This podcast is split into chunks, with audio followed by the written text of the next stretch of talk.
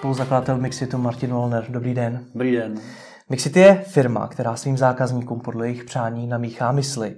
Vznikli jste v roce 2009, dneska máte roční obrat kolem 170 milionů korun a ročně pošlete skoro milion tub smysly. Což je za 8 let poměrně slušný výsledek.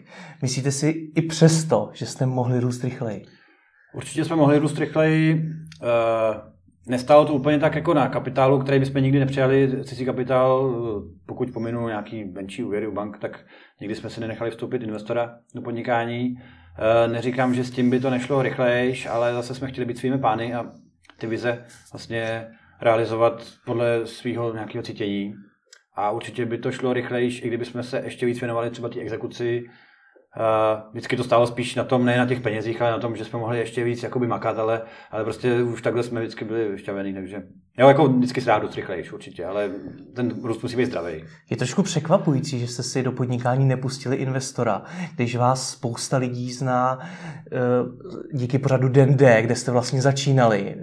Proč jste si nepustili investora? No, pro nás byl den takový experiment, kdy jsme si říkali, že za prvý jsme si chtěli nechat uh, trošku ocenit to podnikání, za druhý jsme si říkali, že pokud přistoupí investoři na ty podmínky, které jsme si nastavili, které teda byly v té době hodně jako nadsazený, takže bychom do toho šli, ale uh, zároveň jsme prostě tak jako chtěli i udělat takovou, jako takový jako trošku zářez. Hmm. Uh, nějaký, o, um, to říct, takový uh, trošku se prostě pro, pro, pro Zviditelnit? Zviditelnit se taky, no. Jako dá se říct zviditelnit, ale ne tak, že bychom chtěli uh, využít ten pořad k tomu zviditelnění se, ale zkrátka chtěli jsme se nějak tak dostat do povědomí toho, uh, toho uh, těch lidí.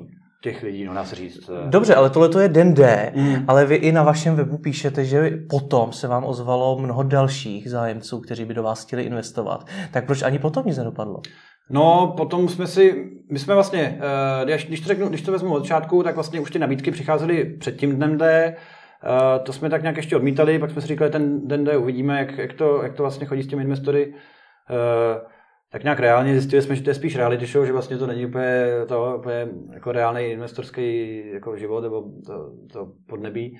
A pak ty nabídky už byly, eh, potom, potom pořadu vlastně ty nabídky byly uh, takový serióznější, takže jsme se do nějakých jednání pustili, ale čím víc se ty jednání blížily k nějakému nějakým už jakože konkrétním číslům a konkrétním možnostem, tak jsme usoudili, že to vlastně není úplně třeba to, co by nám mohlo pomoct natolik, abychom tu naší část, která by nám zbyla z toho podnikání, abychom ji zhodnotili víc, než eh, hmm. když se necháme ten podíl, jak je. Takže z čeho všeho jste to, eh, jste to financovali? No, eh, začátek byl vlastně z nějakých úspor, které byly teda hodně, hodně skromný.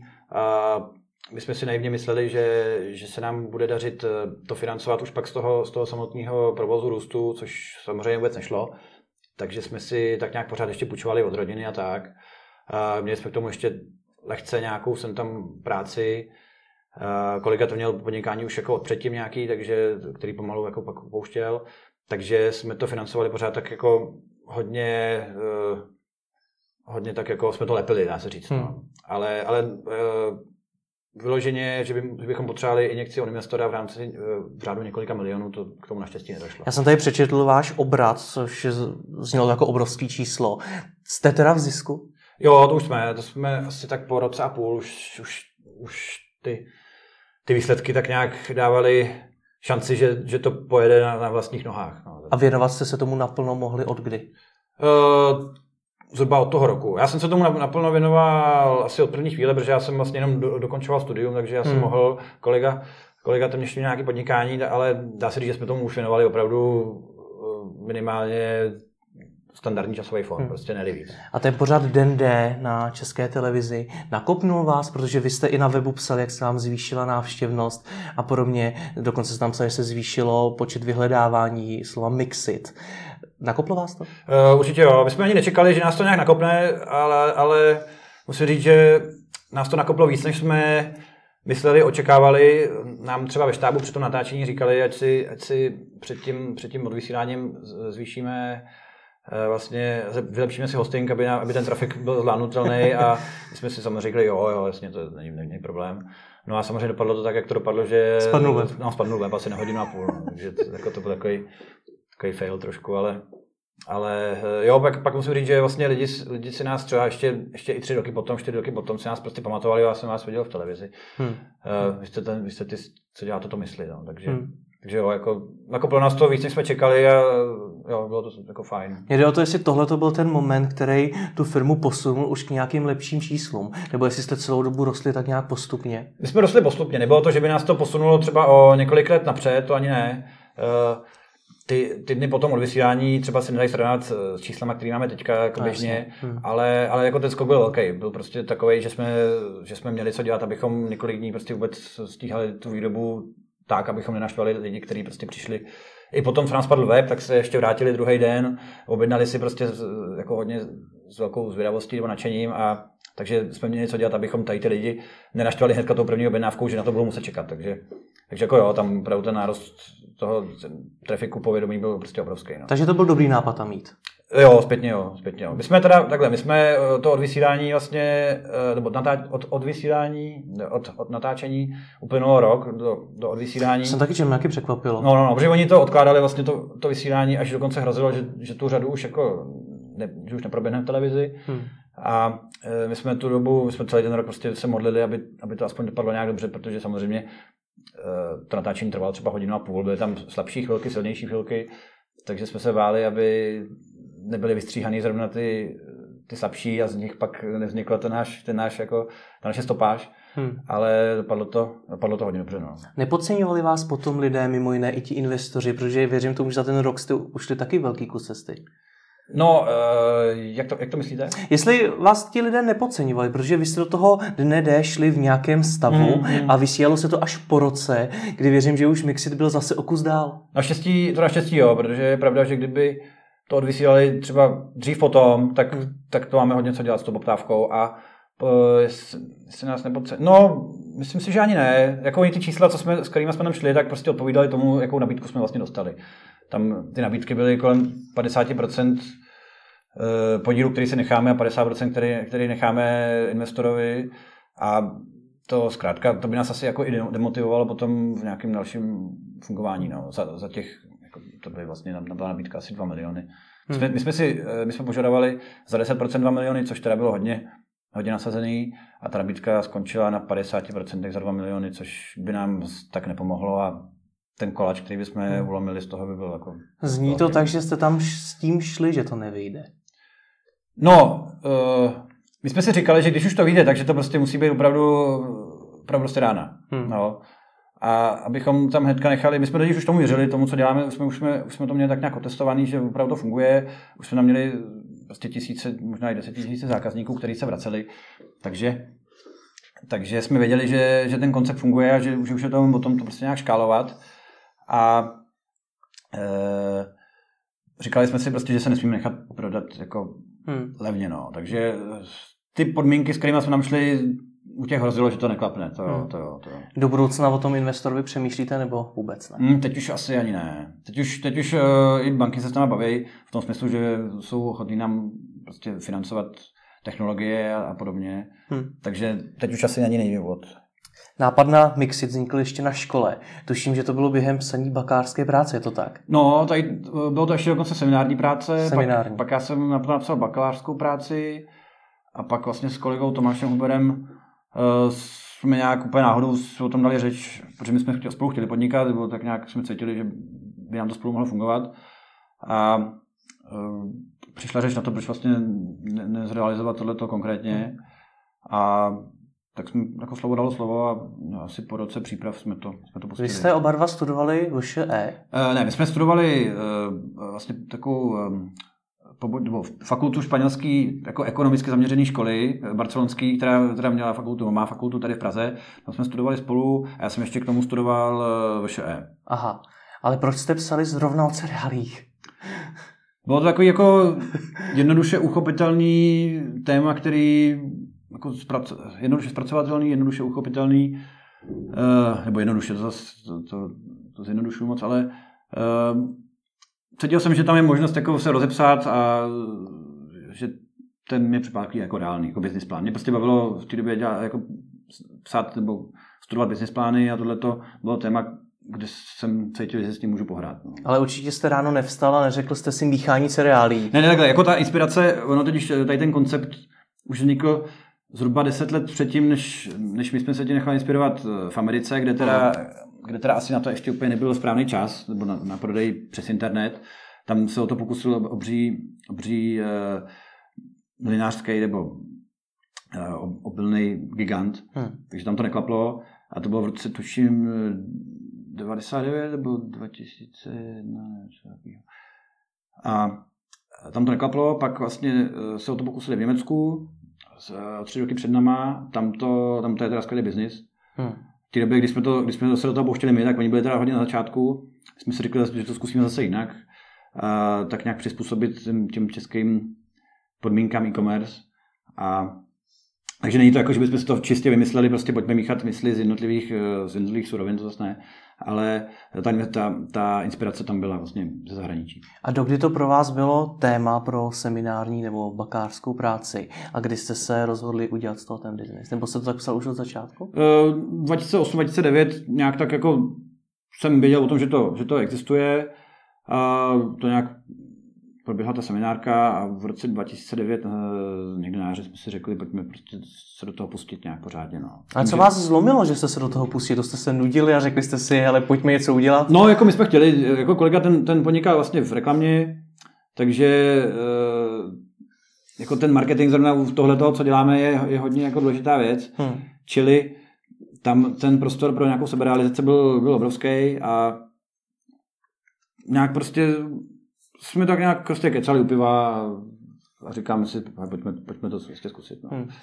Hodně mladých lidí chce začít podnikat, ale chybí jim ten nápad. Hmm. Co byste jim poradil? Mají taky koukat do zahraničí? Já si myslím, že jo, že to je jedna z, jako z takových osvědčených možností, jak opravdu najít nápad, který má šanci na, na nějakou, nějakou jako realizaci a generovat nějakou hodnotu. Ale jak ten nápad validovat? Protože jak mám posuzovat ty úspěšné projekty v zahraničí, vidět v nich ten potenciál a říct si, jo, tohle můžu zrealizovat i tady. To je těžký, no, to je těžký. Jako ten, ten český trh je specifický v tom, že je, je teda, no, to je těžký, to, tam je hrozně moc specifik. Jako je malý určitě, to je prostě, to je handicap určitě. Hmm. Uh, asi začít třeba podnikat v Polsku nebo spíš teda v Německu, to je, to je úplně něčím jiným.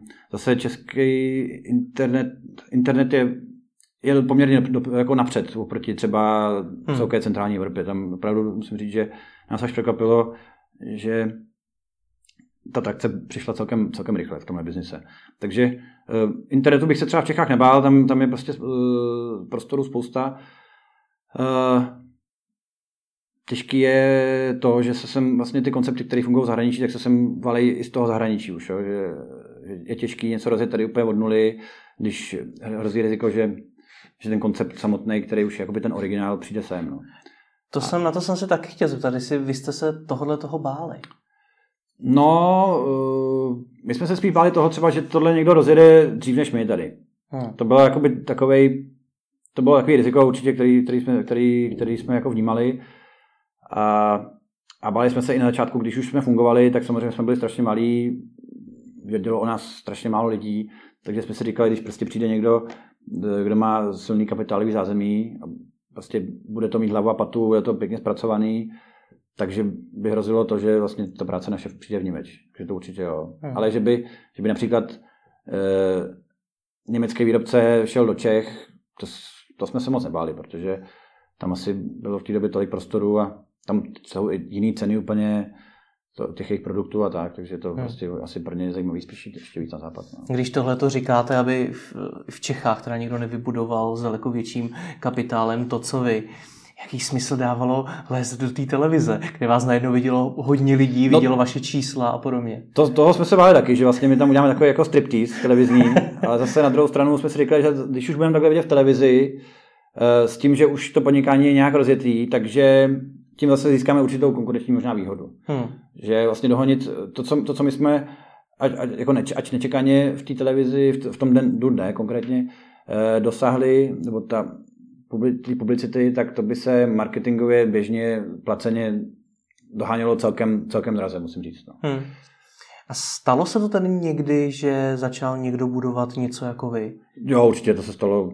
To se stalo už jako i vlastně pár měsíců potom, co my jsme to spustili, tak, tak si nějaký dvě, dvě ženy řekli, pojďme to dělat taky, to je asi hrozně jednoduchý. To, takže eh, to se stalo nespočetněkrát a naštěstí eh, ono to je tak jako tak těrná práce hmm. a eh, tak úzký segment trhu, že málo kdo vydrží prostě to vůbec dostat do nějakých čísel, a ještě k tomu ten trh je tak celkově malý, že tady jako není moc místa, aby, aby dva subjekty dělali to samé, co my třeba, nebo jako ten rybníček je malý na to, aby, aby jsme tady byli my a ještě někdo, kdo by se chtěl uživit v nějakých jako rozumných číslech. No. Ono Prá, bys... právě, pardon, právě proto vás někdo mohl zkusit převálcovat. Vy jste tehdy byli úplně na začátku. Bránili jste se tomu nějak, nebo připravovali jste se na to? Moc, abych řekl pravdu, moc ne. My jsme prostě jenom fakt jako makali na začátku, nebo na začátku jako makáme do dneška, ale to byly, jako že jsme opravdu trávili v práci 16 hodin denně, celkem běžně. My jsme se teda tím bavili, takže to bylo takový jako taková prostě sranda, jo. Ale uh, prostě jsme si řekli, musíme teďka prostě makat natolik, abychom co nej, nej, nejrychleji dosáhli, uběhali co nej, nejdelší trasu a aby to pak měli ostatní o to těžší. No. Takže jste neměli žádný plán, kdyby se opravdu objevil někdo velký, nebo mimo jiné, kdyby ty dvě ženy no. dostali velkého investora. Na to se připraveni nebyli? No my, my naštěstí vždycky, když takhle někdo vzniknul, kdo se pokusil dělat samý, co my, tak my jsme se o tom většinou dozvěděli ještě dřív, než to vůbec spustil třeba web, jo. Hmm. protože prostě ten rníček opravdu malý, eh, ty dodavatelé, že jo, těch je, těch není tolik, teď už jakoby, my jsme jim dělali nějaké obraty, takže oni a vztahy byly dobrý, takže nám třeba o tom řekli, ale tady se asi někdo chystá dělat to samý, co vy. Takže, hmm. takže jako vždycky jsme měli hrozný štěstí, když takových třeba bylo 10 pokusů, tak po každý jsme na to kápli hrozně rychle a jenom tak jako jsme to tak pozorovali a nás to vždycky ještě motivovalo prostě na to hmm. Eh, makat víc. No. Deset jich bylo? Zhruba tak, no. A ono to vždycky, ono vlastně vždycky tady ty projekty do roka prostě zhynou. No. Takže nikdo z nich hmm. neuspěl? Teď nevím, že by někdo aby... fungoval nějak jako vůbec, jako, tak, aby se to bylo uživitelný se. Hmm. To jako ne, no. A kde udělali nejčastěji chybu podle vás? Proč hmm. neuspěli? No je těžké si uvědomit, že, že tady je strašně moc eh, potřeba marketingu na to dát o sobě vědět, což třeba bychom taky začátku nevěděli, ale my jsme měli docela dost štěstí, že PR nám šlo na ruku, na ruku a tak nějak intuitivně jsme tak nějak tušili, co máme a nemáme dělat, přestože jsme neměli vůbec žádné zkušenosti. Hmm. A, uh, nevím, no, ještě štěstí bylo taky, že ty, co nás vlastně znali, tak už nás vždycky uh, brali nás jako takový ten originál a uh, toho, kdo přišel, tak uh, vlastně označili automaticky, ale vy se tady prostě opíčíte po Mixitu, vy nejste Mixit, hrajte si na Mixit a tak. To nám vždycky hrozně pomáhalo, samozřejmě, to musím zaklepat, že, že to bylo jako pozitivní. No. Takže vidíte tam hlavně dvě chyby. Za prvý, že podcenili marketing hmm. a za druhý řekněme, že nepřinesli nic nového? Dá se říct taky, že nepřinesli nic nového. No. Hmm. A vlastně málo kdo si taky uvědomí nějakou celkem kapitálovou náročnost, která tam na začátku je. No. No vy jste to taky rozdělili v podstatě od nuly. No, no, Z jako rozdělili, úspor, ale, no. které nechci vás podcenit, ale asi nebyly v desítkách milionů. Ne, ne, ne, určitě ne. Byly spíš tisíce, no. My jsme hmm. si dokonce mysleli naivně, že to rozjedeme se, s jedním tisícem, ale to prostě my jsme koupili zásoby, ty jsme prodali a jednou jsme neměli za co koupit ty další, že jo? takže to prostě bylo to jako to, no, kapitálově to tam je těžký prostě, když chcete někoho převálcovat, že jo, už tak tam už ty peníze jsou potřeba. No. Hmm. A co jste přinesli nového vy? Chápu na český trh, že jste byli pravděpodobně první, ale co jste třeba přinesli jiného oproti těm zahraničním konkurentům? No, my jsme uh, proti zahraničním my jsme to třeba nepojmuli tak, že by to mělo být bio. To v, Německu, v Německu tam to je třeba čistě bio. Uh-huh. Ale tam ten trend je úplně jiný. My jsme tady už naštěstí za začátku cítili, že bio je trošku taková zprofanovaná značka, která uh, možná přežije, možná ne, je to podobně jako vegan, raw, prostě tady ty takový modní trendy, takže to jsme se vyhnuli. Eh, chtěli jsme, aby, aby, ten, aby tam byl takový ideální poměr kvalita a cena těch surovin. Nechtěli jsme, aby to bylo úplně, úplně špičkový, ale stálo to prostě desetkrát tolik, než, eh, než uh, mysli v obchodě. My jsme prostě chtěli špičkový, ale za uh, srovnatelnou cenu. Třeba. Krásný poměr. Hm. No, no, no, no. A tam největší ta přidaná hodnota byla teda možnost si to namíchat. Prostě z těch jednotlivých surovin, což samozřejmě teda zahraniční eh, inspirace nabízí taky. Hmm. Ale proti ním, eh, já nevím, my jsme to zvolili jakoby jinak trošku tu komunikaci. My jsme to udělali jako, jako rustikální, takový hodně hravý, kreslený, jo. Ne, naopak zase v Německu je taková strohost, až sterilita. Hmm. My jsme prostě udělali takový chalupářský styl. Proč? Co vás tomu vedlo? Nějak se nám to líbilo, no. Nějak jsme, uh, máme grafika, kterou jsme teda ještě nikdy neviděli, to je taková naše oblíbená historka. Jste nikdy neviděl vašeho grafika? No, no, neviděl. On jako, je to Maček, funguje jako v Čechách, ani není na Moravě, prostě vyloženě jako to, v okruhu celkem blízkým, ale nějak uh, fungujeme strašně dobře na, na dálku. Ani nevíme, jak vypadá prostě, ale fungujeme s ním už, už těch 7-8 let. No a on má takový hodně jako nadání tvořit opravdu takový lidový, lidový umění, dá se říct, nebo takhle. Aha. Takže vlastně on dodal hrozně moc jako tvář tomu našemu webu, obalům, komunikaci, no. Hmm. Na tom, jako, na tom z toho těžíme hodně. To třeba jako konkurence by těžko, těžko, samozřejmě, když se snaží jinou cestou, tak je to dobře, to jako, čím víc se snaží někdo konkurovat, ale zároveň to dělá trošku jinak, tak tomu o to víc my to vnímáme jako uh, fairway boy. Když někdo hmm. chce vyloženě okopírovat texty, ukradne fotky třeba ještě, to se tam taky stalo, tak jako, to už jako nebereme jako fairway boy, ale tu grafiku, to, jako vyloženě tu, to, jak je to... Uh, ten styl. No, no tak hmm. ten se těžko napodobuje. No. Hmm. To je třeba nějaká přidaná hodnota je. Já proč se na to na všechno ptám, protože vlastně ta rada zněla, že pokud si začít podnikat a nemám nápad, tak se mám podívat do zahraničí, hmm. tam uh, najít nějaký úspěšný projekt a zkusit ho zrealizovat v Čechách. Hmm. Ale takových projektů najdu hodně, tak mě zajímá, jak, ten, jak ty projekty hodnotit. Jestli třeba vy jste viděli něco, co ti zahraniční hráči dělali špatně a řekli jste si, že to uděláte líp, nebo naopak, že něco hmm. dělají hodně dobře a vy jste řekli, to je to uděláme úplně stejně? No, uh, my jsme to Jiří vnímali tak, že to, co funguje venku, musí být zaručená, zaručený recept, co bude fungovat i tady. Ale třeba uh, například v tom Německu tam, uh, tam vůbec vlastně nepoužívají dobírku, což u nás bez dobírky my bychom neměli vůbec šanci. Tam třeba vlastně, jo, to mě napadá, co, co oni nenabízeli, a my nabízíme, nebo my jsme nabízeli hnedka od začátku, byl možnost osobního odběru. Vlastně hmm. my jsme vyráběli tady na Vinohradech úplně kousíček odsaď a uh, hodně pomohlo to, že jsme nabídli možnost si to prostě vyzvednout osobně, což jako přivedlo ty první zákazníky, který prostě několikrát denně bušili na dveře tam činčáku. Takže uh, Češi, Češi uvítají možnost to vyzvednout si osobně zdarma a to, na tom jsme to, nebo díky tomu jsme to postavili. Vlastně díky tomu jsme i vybudovali takovou svoji síť odběrných míst. Hmm. Uh, nemám, nepoužíváme k tomu žádný velkou třetí stranu. Prostě obchody, kde my přes kterými prodáváme, tak zároveň máme s nimi domluveno, že budou možno, bude mít zákazník možnost si tam i vyzvednout zdarma. Hmm, hmm. Že to je taková přidaná hodnota taky určitě. Jak mám ale tohle jakožto student na vysoké škole zjistit? Protože pokud to není zaručený úspěch, hmm. to, že když něco vezmu ze zahraničí a udělám to v, v Česku, takže to okamžitě uspěje, tak jak to mám zjistit, jestli to uspěje? Ideálně předem, abych, to, abych v tom nezahučili ty peníze, čas, úsilí, všechno. No, poučky říkají udělat si nějaký průzkum trhu, to my jsme třeba neudělali, my jsme prostě jsme na toho šli úplně po hlavě. My jsme si říkali, že není jako čas ztrácet čas. Hmm. Ale jako asi nějaký průzkum trhu to chce udělat, ale no to je tak, takové intuici, to jako takovém cítění, jestli to může fungovat, nemůže. No. Důležitý je, aby prostě přišel ten první zákazník, aspoň i na ten nějaký uh, testovací režim a nebyl to úplně kamarád a byl ochotný za to zaplatit a řekl, ale to je dobrý, tohle to mi dává jako smysl. Hmm. Tak to pak, pak, jo, pak, už, pak už se dá říct, jako, že když těch lidí bude víc a víc lidí, lidem to bude dávat smysl, tak tak je to života schopný biznis. Jak se tohle prvního zákazníka, který zároveň nebyl váš kamarád, získali vy? Uh, přes kamarády. My jsme, jako takový náš prostě start, ostrý, kdy my jsme odpočítávali skoro, jak když, jsme, když eh, startujeme raketoplán, tak to bylo, že jsme to dali mezi, na Facebook mezi svý kámoše, uh, napsali, prostě tady jsme odkazovali, tady prostě je odkaz na naše stránky, makali jsme na tom rok, čumte na to. No a teď se strhla prostě hrozná vlna diskuzí, jo, to je dobrý, to jsem nečekal, protože my jsme to nikomu moc ani neříkali, jsme prostě se báli, že jsme byli paranoidní, že to řekneme někde a něk, někdo se to dozví, začne na to makat taky, prostě paranoja. Taková ta správná odrava.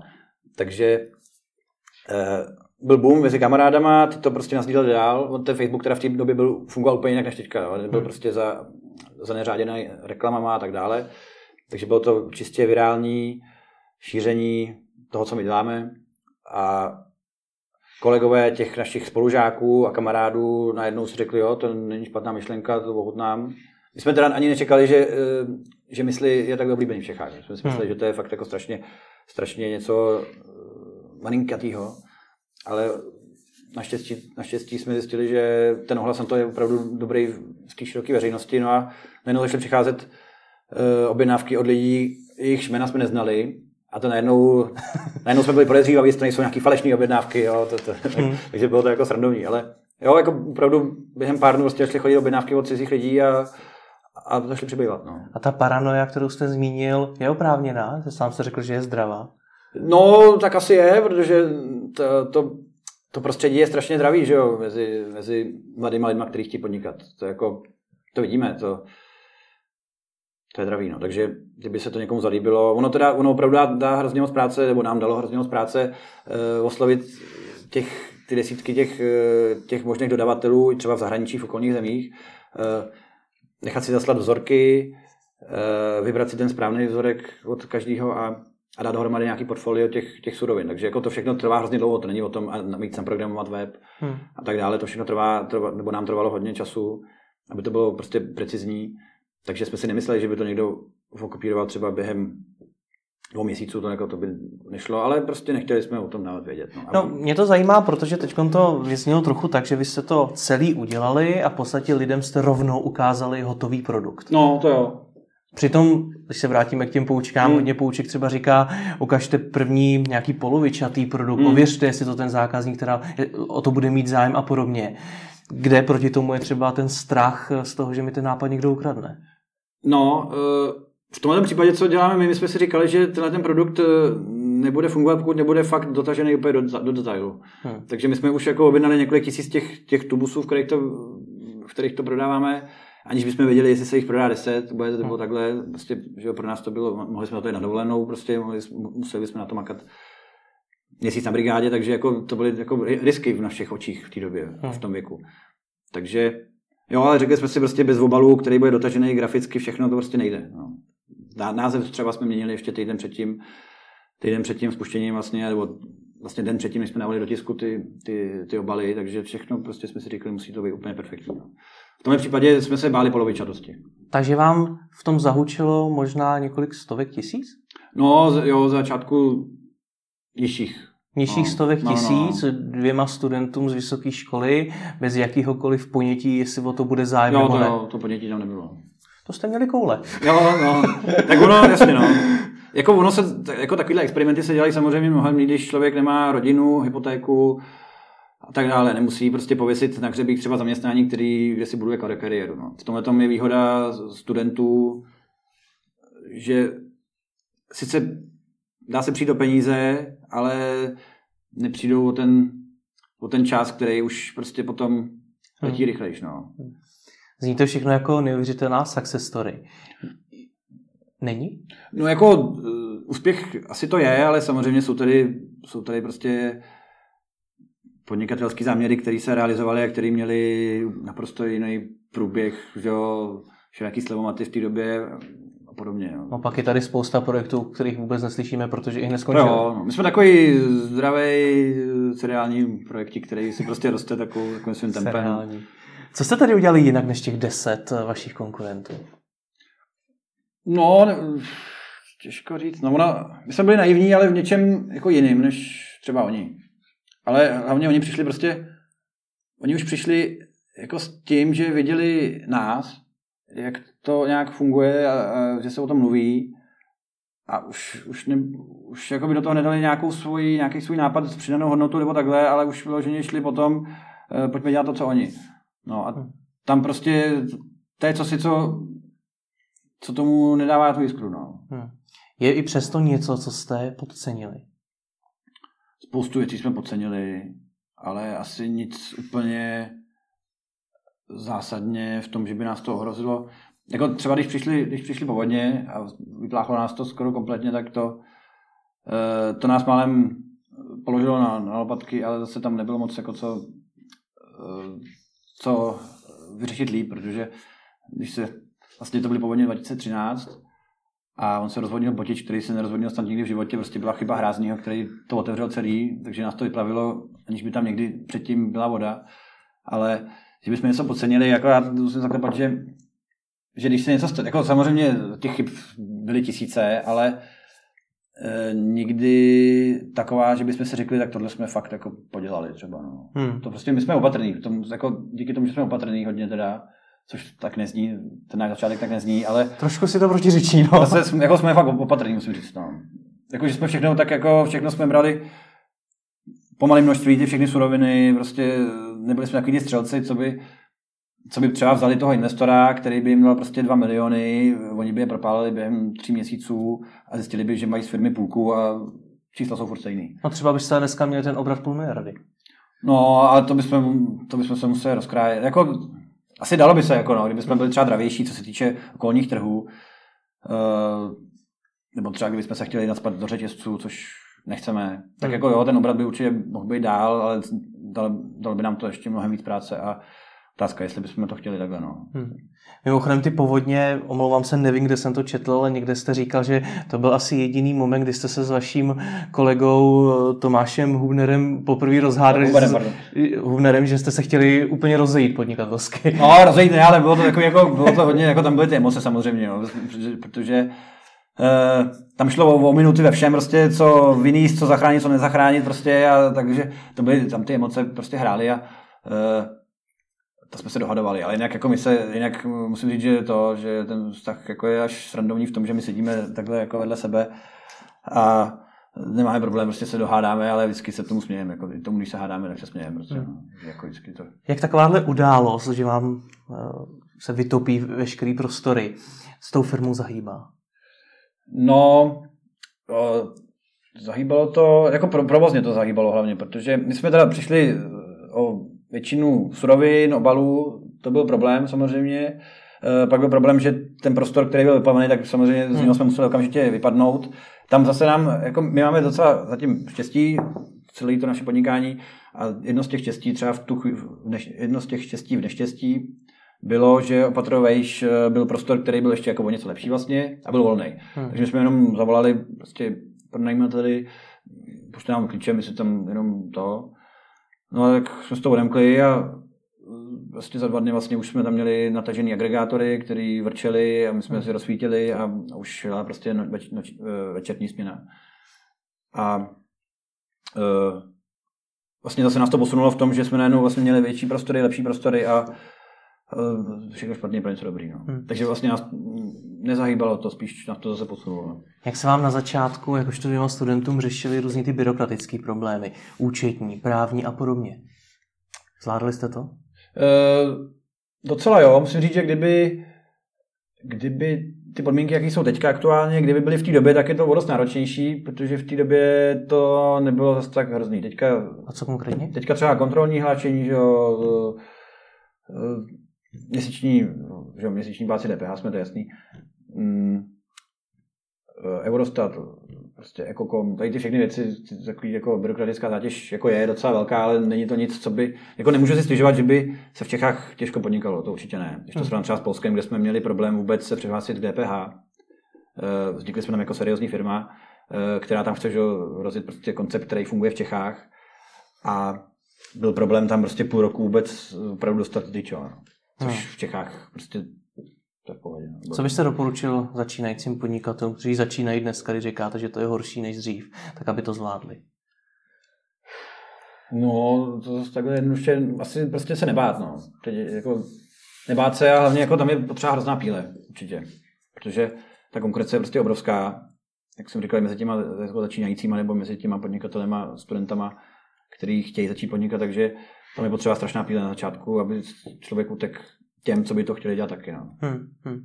Ještě mi řekněte, co jste to teda studoval? Studoval jste v ŠE, tam se studoval to ekonomii a to druhý bylo co? Uh, to se, ESMA se to jmenuje a je to vlastně uh, jako manažerská fakulta. Hmm. ESMA, Escuela Superior de Marketing a Administrace. Pomohlo vám studium těle těch oborů v tom podnikání? Protože předtím jste se říkal, říct, že jo. jste chtěl začít podnikat už dávno. Musím říct, jo. Protože na té na španělské škole tam vlastně tam, to bylo jako studium MBA, vlastně to jsem neřekl. A tam ty spolužáci už většinou pracovali a měli, a měli jako praxi nějakou. Takže tam jsem zase viděl, tam jsem byl jako takový ten student bez praxe, který ale už máme kolem sebe lidi, kteří už prostě se ženou za kariérou. To bylo jiný oproti VŠE, kde byli zase lidi, kteří vyloženě žili tím denním studiem. A na té VŠE musím, jako nemůžu říct špatného slova, že bych tam, že bych tam uh, promarnil čas, to ne, určitě. Hmm. Prostě nějaký to povědomí o podnikání, o ekonomii, že, o managementu, tam člověk získá, pak jde jenom o to prostě, se kouká, jak to funguje v praxi a hmm. třeba na konci jsem tam měl Eh, podnikání na internetu, což mi třeba taky hodně pomohlo, musím říct. To jako hmm. vlastně určitě. Nevyplatilo by se vám ale studovat třeba marketing? Který, jak jste předtím říkal, uh, pro tam, vás byl důležitý a je důležitý. No, uh, jako jo, já jsem tam měl pár předmětů jakoby volitelných marketingových, který jsem si dal kvůli tomu, aby, abych hmm. si něco dozvěděl. No. Mně jde o to, že dneska hodně mladých lidí, kteří třeba ještě si možná ani nevybrali střední školu, možná ještě nevysokou, tak ví o tom, že do budoucna chtějí podnikat. Hmm. Tak jestli byste jim za A vůbec doporučil studovat vysokou školu a za B, jaký obor? To je, těž, to je těžká otázka. No. Jako studovat vysokou školu určitě není, není prostě chyba. Jo. Když, eh, když jde člověk... Samozřejmě je spousta tady success stories eh, od lidí, kteří hnedka ze střední šli prostě se pustit do podnikání a jsou, mají hrozný náskok oproti těm, co, co studovali. Ale říká vystudovat něco hodně odborného a pak se, pak se pak v tom podnikat a mít o to menší konkurenci, to je určitě zase taky zajímavý. No. Já nevím, technické obory tak, takže byste spíš doporučil koukat po technických oborech? No já myslím, že dneska třeba jo, když se podíváme eh, tři, tři tiskárny, že teďka, který vrčej, eh, to je, to je obor, prostě, který z ekonomické školy těžko, nebo sféra, do které se těžko člověk dostane z ekonomické školy. No. Hmm. Jiná rada ale třeba zní místo eh, jít na vysokou, jít do nějaké firmy, kde získat ty praktické zkušenosti, které potom můžu zužitkovat v tom podnikání. No, to, to zase, je, pak, to zase je problém trochu v tom, že uh, do nějaké větší firmy uh, vás ne třeba vždycky úplně přijmou, když nemáte potřebné vzdělání. No. To může být bariéra vlastně přijetí na nějakou jako lukrativní pozici, nebo zajímavou třeba jako začátek kariéry. Hmm. Je to určitě, to zase jo, no myslím. No pokud se ale nepletu, tak vy jste žádné praktické zkušenosti neměli s podnikáním. Zní to trošku tak, že jste měli všechno hezky napsané na papíře v té bakalářské práci. Jo, no, ta bakalářka třeba, nebo seminárka i bakalářka, to, to vlastně se minulo tou realitou. My jsme z toho jako nečerpali, prostě my jsme si to pak udělali zase všechno vlastně úplně zase jinak. Jak jste viděli, co dělat? Když jste neměli žádné zkušenosti. Pocitově všechno, no, pocitově. Co to znamená? No, vlastně pojďme to udělat takhle, takhle by to mohlo fungovat. No. Mně jde o to, jak se třeba ří, jako naprostí amatéři řídili firmní cash flow, budovali nějakou tu firmní kulturu a podobně. Jak, jaký, jak velký problém vám tohle dělalo? No to problém dělalo. Jsem, jako my jsme si vedli nějaký prostě úplně triviální tabulky v Excelu, který nám vlastně nic moc zase neříkali. My jsme spíš třeba tabulky, nebo třeba Excel jsme použili na to, aby jsme si nastavili nějakou cenotvorbu, která bude dávat ekonomický smysl, ale potom jako řízení prostě financí, to jsme neřešili, to prostě byl strašně punk. Hmm. Dneska je to taky punk? U, míň už.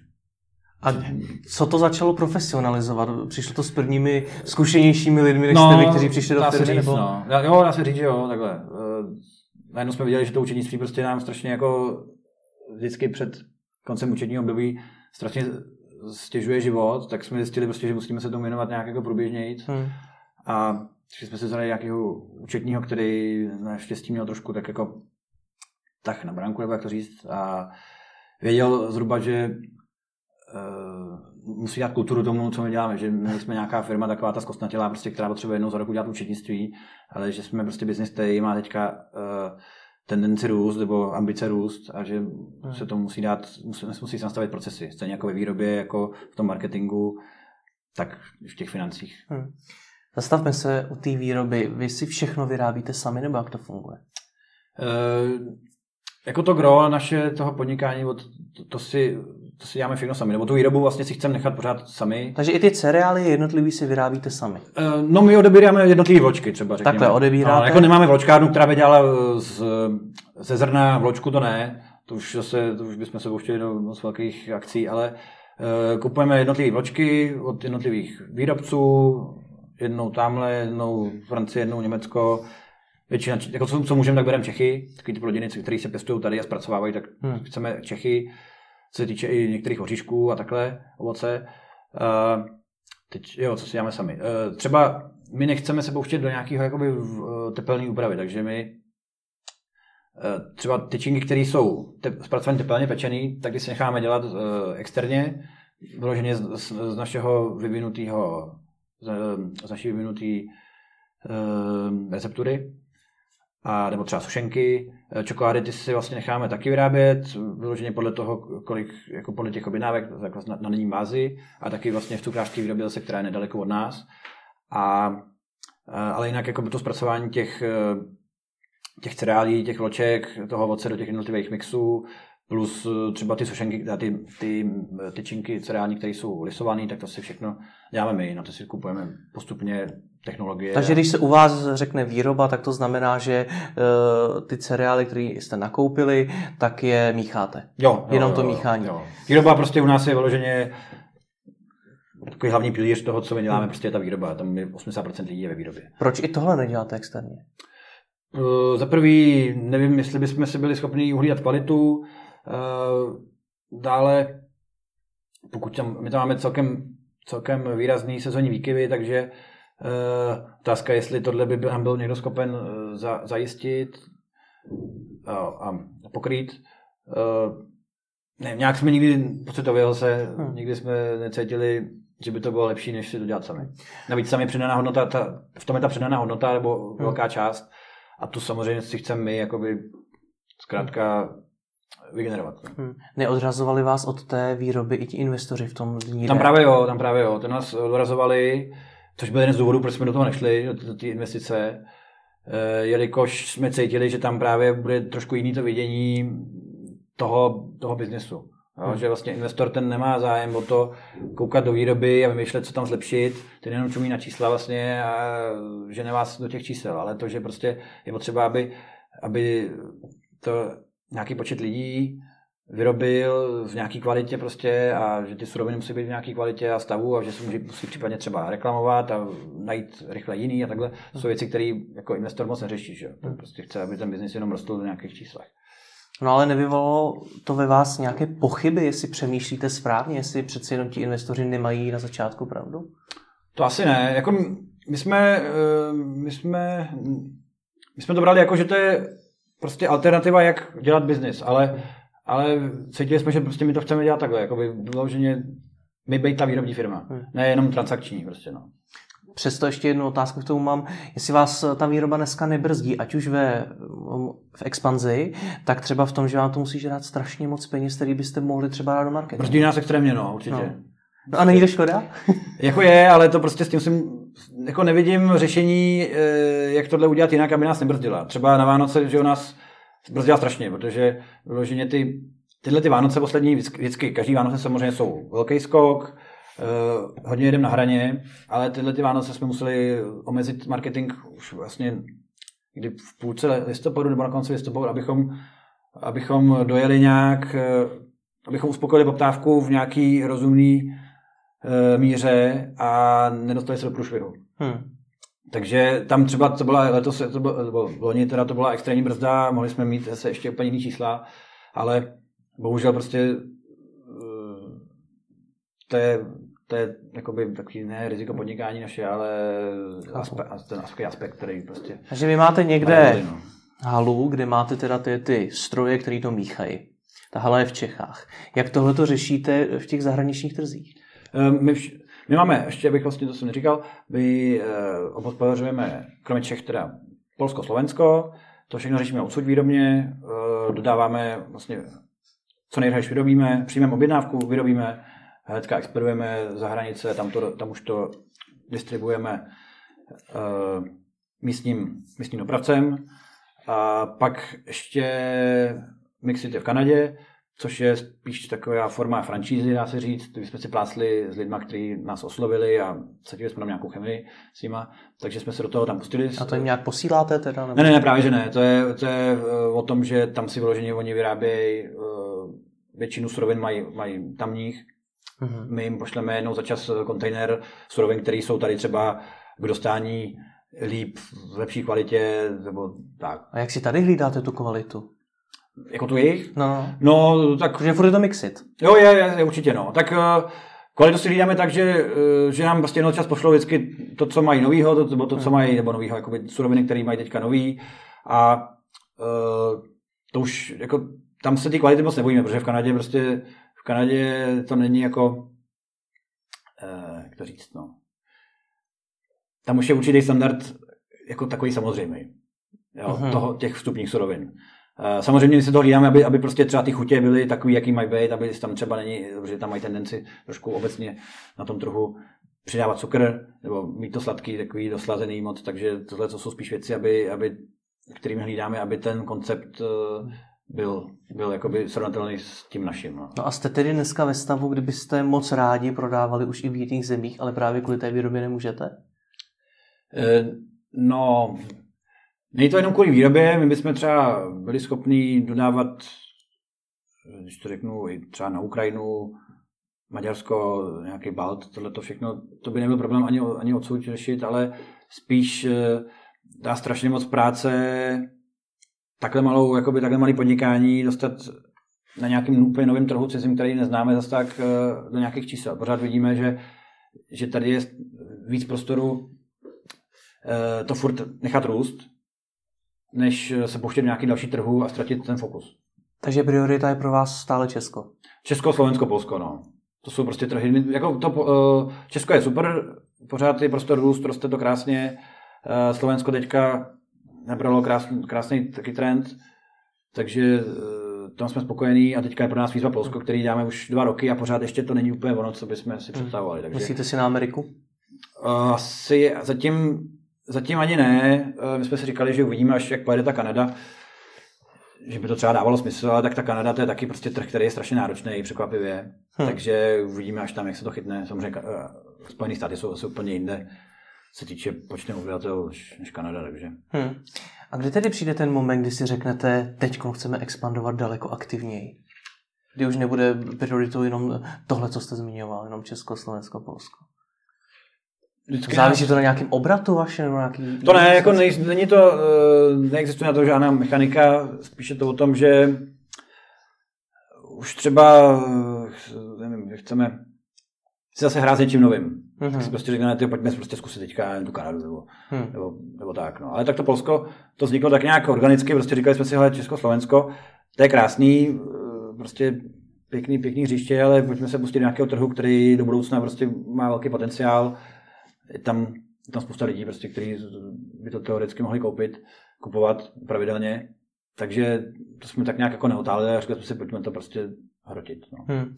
Říkáte něco nového, vy za máte přibližně 8 let uh, Mixitu. Uh, v rozhovoru pro, pro Lupu jste řekl, že nechcete rozjíždět další firmu.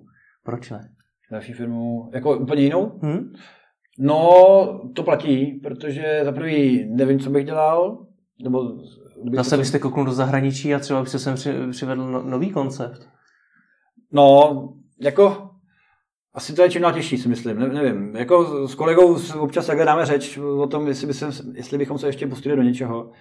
Ale tady to prostě nás naplňuje, uh, generuje to pěkný čísla, pořád tam vidíme potenciál růstu, takže že bychom třeba od toho dali ruce pryč, nechali to řídit hmm. nějakým nějakýma kolegama a prostě se úplně odnuli do nějakého jiného startupu, tak takhle asi na to takové ambice nemáme. No. Hmm. Nejsme, tenhle typ, nejsme tenhle typ podnikatelů. A teda musím říct, že nevím, do čeho bychom se pustili. No. Stejně tak jsme se třeba pustili, jsem neříkal, jsme se pustili do podnikání i z toho důvodu, že uh, jsem viděl velkou konkurenci mezi uchazeči o zaměstnání, že jsem třeba nevěděl, kde mě vezmou, nebo kde bych mohl se chytit tak, aby, to, aby mě to uspokojilo, takže jsem si řekl, radši budu podnikat možná. Jste měl za sebou dvě vysoké školy, z toho jedna byla MBA a měl jste problém se na práci? No, tak jako spousta lidí už má v té době prostě tři roky praxe, že jo, to já jsem neměl, já jsem prostě tak nějak spíš uh, brigádní čil, jsem tam a tohleto, furt to šlo do takového spíš podnikatel, podnikatelského nějakého, nějaký činnosti, živnostničení, než, uh, než že bych uh, v nějakém korporátu budoval kariéru a získal ten zkušenosti. No. Právě ty nám chyběly na začátku. My vás furt vykreslujeme jako studenta. Dneska už student nejste. Bohužel. Máte děti? Jo, jo, čerstvě. Nebo čerstvě. Ehm, máme vlastně s kolegou opět, jsme si pořídili dítě v podobném čase. Ehm, Spolu? Před, no, ne, ne, ne, právě že ne. Odděleně s našimi letitými partnerkami, nebo dlouholetými teda, ehm, před rokem a něco. Mm-hmm. No, takže to je vlastně, to je, to je alternativa k podnikání, že jako rozjet druhou firmu, teď nejsou myšlenky, když tohle je tak jako dítě je taková hodně náročná firma. No. Já prostě na to ptám, mě asi pět minut před, nebo deset minut před tím natáčením přišel e-mail od jednoho diváka, který píše, že s kolegou jsme vybudovali náš projekt prakticky z nuly, už od doby střední školy.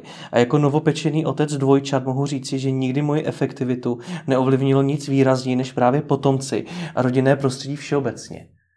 No. Máte podobné zkušenosti? Jo, jo, určitě, určitě. No. Musím říct, že jako teďka najednou člověk uh, si víc víc počítá prostě čas, no. Že jako taková ta prokrastinace, která samozřejmě pořád ještě je, tak už už zdaleka není taková, no. Jako, že bychom si řekli, dneska budeme v práci do půlnoci, prostě, což se děje pořád samozřejmě občas, ale dřív jsme byli v práci běžně do dvou do rána třeba. Jo? Prostě jsme tam prostě seděli a teď jsme řešili věci, který, na které nepřišel čas přes den. Hmm. Ale teďka, když víme, že tam doma čeká prostě dítě, který každý den roste, tak toho člověk chce být. No. Takže jako najednou, najednou ráno má tendenci přijít později, protože je doma s tím dítětem, nebo tak jako to, a večer zase už se vlastně těší domů. No. Změnilo to váš přístup k tomu podnikání, že jste třeba, já nevím, opatrnější, zodpovědnější nebo něco takového?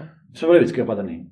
Ale že třeba ještě víc. Ono je to taky trošičku, trošičku kontrastu, že jako studenti na začátku jste moc opatrní nebyli, pak jste říkal, že jste opatrní byli. Co teď, když jste táta? no, Přemýšlím. Bych řekl pravdu, jako tím jsme se nikdy nepouštěli do nějakých velkých risků, tak Hmm. Jako nepouštíme se třeba do věcí, které by nás časově úplně zabily. Ale naštěstí zase teďka vlastně musím říct i, že ty děti přišly zrovna v době, kdy už se nám daří opravdu spoustu té práce delegovat, což hmm. je strašně jako dobrý, protože nemůžeme si představit, že by se nám narodili děti třeba po třech letech podnikání, kdy jsme tam byli fakt prostě pořád úplně. Hmm. A když jsme dělali spoustu věcí, které jsme dělat už třeba nemuseli, ale pořád jsme měli pocit, že jenom my je uděláme nejlíp, nebo že musí být dohled na to, tak uh, uh, spíš to není o té opatrnosti, ale je to o tom, že teďka tu práci delegujeme kolegům, kteří najednou se nám daří prostě nabírat lidi, kteří jsou fakt šikovní. Hmm. Ne, že by předtím nebyli, ale, ale prostě uh, jsme byli předtím hodně mladý kolektiv, teďka jak stárneme, tak s náma stárnou i ty naši kolegové, plus ty, co k nám přicházejí, tak už přicházejí z praxi nějakou nebo s nějakými zkušenostmi, které zase u nás uročí. Takže jako hmm. celé to se posouvá. No. A do toho přišly ty děti. Takže, ale není to o tom, že bychom teďka byli opatrnější, to asi ne. Spíš díky bohu máme víc času. No. A co vás žene furt dál makat? No, to nevím, to je, to je takový přirozený, něco takového přirozeného, co je vnitř, prostě, protože eh, my se pořád bojíme dne, kdy najednou to přestane růst a najednou si řekneme tak, že teďka je tady stagnace, teď to prostě budeme jen tak udržovat a bude nás to nějak živit. To se bojíte? No, no, no, bojím, protože pořád jakoby nás baví, nebaví nás to, že nás to živí, ale baví nás to, že to prostě pořád roste a posouváme to. Prostě hmm. jak to, je to jako počítačová hra prostě, jo? že ty čísla, to, ty prodeje, to je nějaký skóre a my se snažíme pořád nahrát lepší skóre. A naštěstí naši kolegové to berou taky tak, že to je pro ně taková, berou to podobně. No. Co budete dělat, až ta stagnace přijde? Máte už plán? Nemáme, nemáme. A myslíte si, že přijde? No budeme dělat všechno pro to, aby ne. No, pořád se snažíme vymýšlet uh, nové produktové řady, přemýšlíme o těch nových trzích třeba, přemýšlíme o nových jako, prodejních kanálech, takže to jsou pořád věci, které dávají naději, že to, že to růst bude nějak, nebo rozšiřovat se. Jako nej, není to jenom o růstu samozřejmě, to, jako, to, to taky nechci takhle to. Prostě musí to být zdravý, zdravý biznis, zdravá, zdravá firma, která díky tomu, že je zdravá, tak pořád zaujímá víc a víc lidí, no, třeba nebo jako zákazníků. No. Tak ať se vám daří a děkuji moc za rozhovor. Já taky moc děkuji. you